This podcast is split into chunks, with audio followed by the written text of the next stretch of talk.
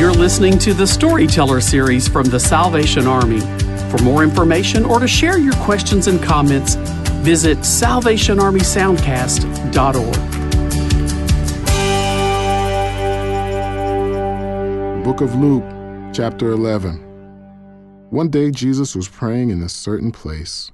When he finished, one of his disciples said to him, Lord, teach us to pray, just as John taught his disciples. He said to them, When you pray, say, Father, hallowed be thy name, your kingdom come, your will be done, on earth as it is in heaven. Give us this day our daily bread. Forgive us our sins, for we also forgive everyone who sins against us. And lead us not into temptation. Then Jesus said to them, Suppose you have a friend, and you go to him at midnight and say, Friend, lend me three loaves of bread. A friend of mine on a journey has come to me, and I have no food to offer him. And suppose the one inside answers, Don't bother me. The door is already locked, and my children and I are in bed. I can't get up and can't give you anything. I tell you, even though he will not get up and give you the bread because of friendship, Yet because of your shameless audacity, he will surely get up and give you as much as you need. So I say to you, ask and it will be given to you. Seek and you will find. Knock and the door will be open to you. For everyone who asks receives, the one who seeks finds, and the one who knocks, the door will be opened.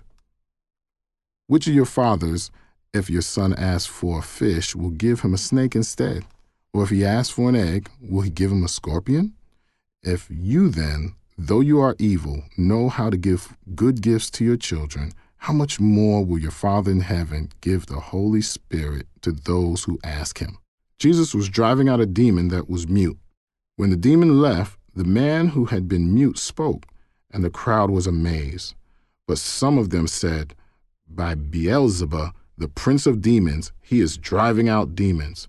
Others tested him by asking for a sign from heaven. Jesus knew their thoughts and said to them, Any kingdom divided against itself will be ruined, and a house divided against itself will fall. If Satan is divided against himself, how can his kingdom stand? I say this because you claim that I drive out demons by Beelzebub. Now, if I drive out demons by Beelzebub, by whom do your followers drive them out? So then they will be your judges. But if I drive out demons by the finger of God, then the kingdom of God has come upon you.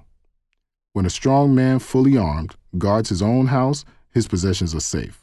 But when someone stronger attacks and overpowers him, he takes away the armor in which the man trusted and divides up his plunder. Whoever is not with me is against me, and whoever does not gather with me scatters. When an impure spirit comes out of a person, it goes through arid places seeking rest and does not find it. Then it says, I will return to the house I left. When it arrives, it finds the house swept clean and put in order. Then it goes and takes seven other spirits more wicked than itself, and they go in and live there. And the final condition of that person is worse than the first. As Jesus was saying these things, a woman in the crowd called out, Blessed is the mother who gave you birth and nursed you. He replied, Blessed rather are those who hear the word of God and obey it. As the crowds increased, Jesus said, This is a wicked generation. It asks for a sign, but none will be given it except the sign of Jonah.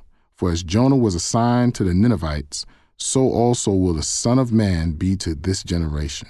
The queen of the south will rise at the judgment with the people of this generation and condemn them. For she came from the ends of the earth to listen to Solomon's wisdom, and now something greater than Solomon is here. The men of Nineveh will stand up at the judgment with this generation and condemn it, for they repented at the preaching of Jonah, and now something greater than Jonah is here. No one lights a lamp and puts it in a place where it will be hidden or under a bowl. Instead, they put it on its stand so that those who come in may see the light. Your eye is the lamp of your body. When your eyes are healthy, your whole body is also full of light. But when they are unhealthy, your body is also full of darkness. See to it, then, that the light within you is not darkness. Therefore, if your whole body is full of light and no part of it dark, it will be just as full of light as when a lamp shines its light on you. When Jesus had finished speaking, a Pharisee invited him to eat with him, so he went in and reclined at the table. But the Pharisee was surprised when he noticed that Jesus didn't first wash before the meal. Then the Lord said to him, Now then, you Pharisee, clean the outside of the cup and dish, but inside you are full of greed and wickedness. You foolish people, did not the one who made the outside make the inside also? But now, as for what is inside you, be generous to the poor, and everything will be clean for you. Woe to you, Pharisees, because you give God a tenth of your mint, rue and all other kinds of garden herbs, but you neglect justice and the love of God. You should have practiced the latter without leaving the former undone. Woe to you, Pharisees, because you love the most important seats in the synagogues and respectful greetings in the marketplaces. Woe to you, because you are like unmarked graves, which people walk over without knowing it. One of the experts in the law answered him, Teacher, when you say these things, you insult us also. Jesus replied, And you, experts in the law, woe to you, because you load people down with burdens they can hardly carry and you yourselves will not lift one finger to help them. Woe to you, because you build tombs for the prophets, and it was your ancestors who killed them. So you testify that you approve of what your ancestors did. They killed the prophets, and you build their tombs. Because of this, God in his wisdom said, I will send them prophets and apostles, some of whom they will kill, and others they will persecute. Therefore, this generation will be held responsible for the blood of all the prophets that has been shed since the beginning of the world, from the blood of Abel to the blood of Zechariah, who was killed between the altar and the sanctuary. Yes, I tell you, this generation will be held responsible for it all. Woe to you, experts in the law, because you have taken away the key to knowledge. You yourselves have not entered and you have hindered those who were entering. When Jesus went outside, the Pharisees and the teachers of the law began to oppose him fiercely and to besiege him with questions, waiting to catch him in something he might say. In chapter 11, there are a lot of things we could land on, but what really comes to mind is Jesus in conversation regarding the Pharisees. He warns about them and about hypocrisy um, and I'd like to spend some time talking about that because nowadays a lot of people say the church is full of hypocrites. So, what can we say about that?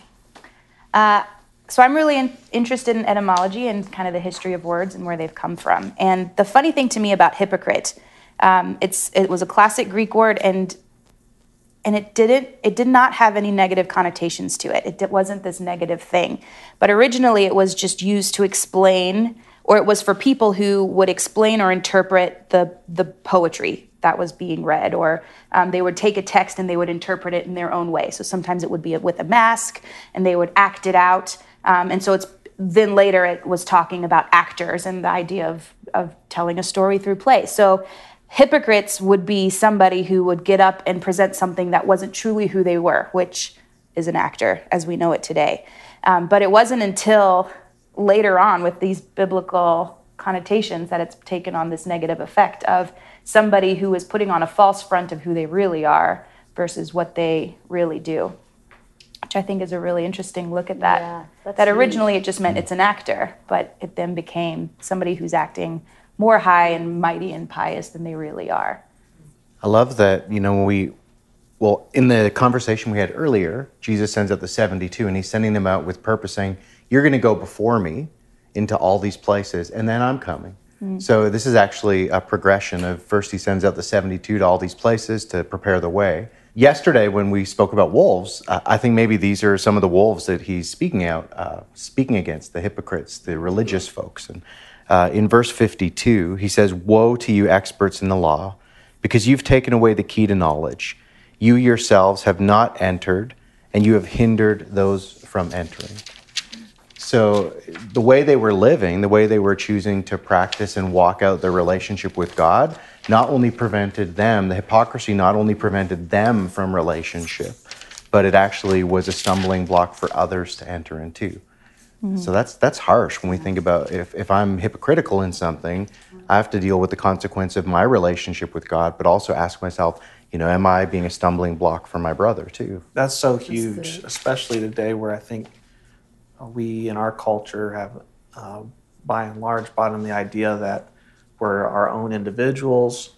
We have the liberty to make our own choices in life, and the voice of the community around us isn't as important as our own sort of inner voice.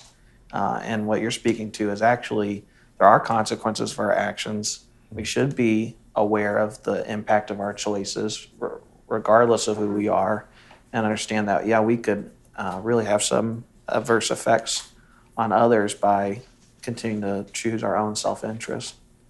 But I think it's the heart of the person after that fact that really sets the tone for what comes next. Because in some ways, and this might be a weird, controversial statement, but in some ways, I think uh, all Christians are hypocrites in some way because we are confessing to follow and to to live the life of Jesus, which is one of perfection. And inevitably, we're going to fail. And inevitably, there's going to be times where we don't live up to what we say that we are.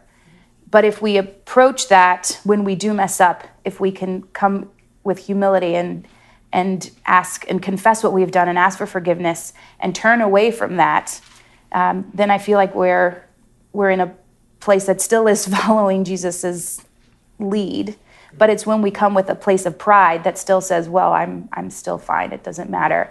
That's where the hypocrite becomes detrimental to the person, to the, to the church, to society as a general state, as a general whole. It brings me back to um, 1 Peter 5, which we referenced yesterday about the lion. But this idea of clothe yourselves with humility towards one another. Uh, and I imagine that, like, if I'm getting dressed, like, if I'm like, when I was in school, you had to change after PE. You're like, I'm like all in the corner trying to hide everything, right? I'm like, if there's a stall, I'm in it because I don't want anyone to see, right? So, like, I'm clothing myself away.